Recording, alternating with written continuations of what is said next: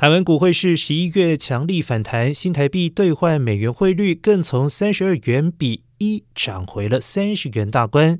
眼见新台币波动剧烈，台湾央行再次进场调节稳汇，同时11月外汇存底金额暴增 94.09 亿美元，单月增量创下近2年的最高。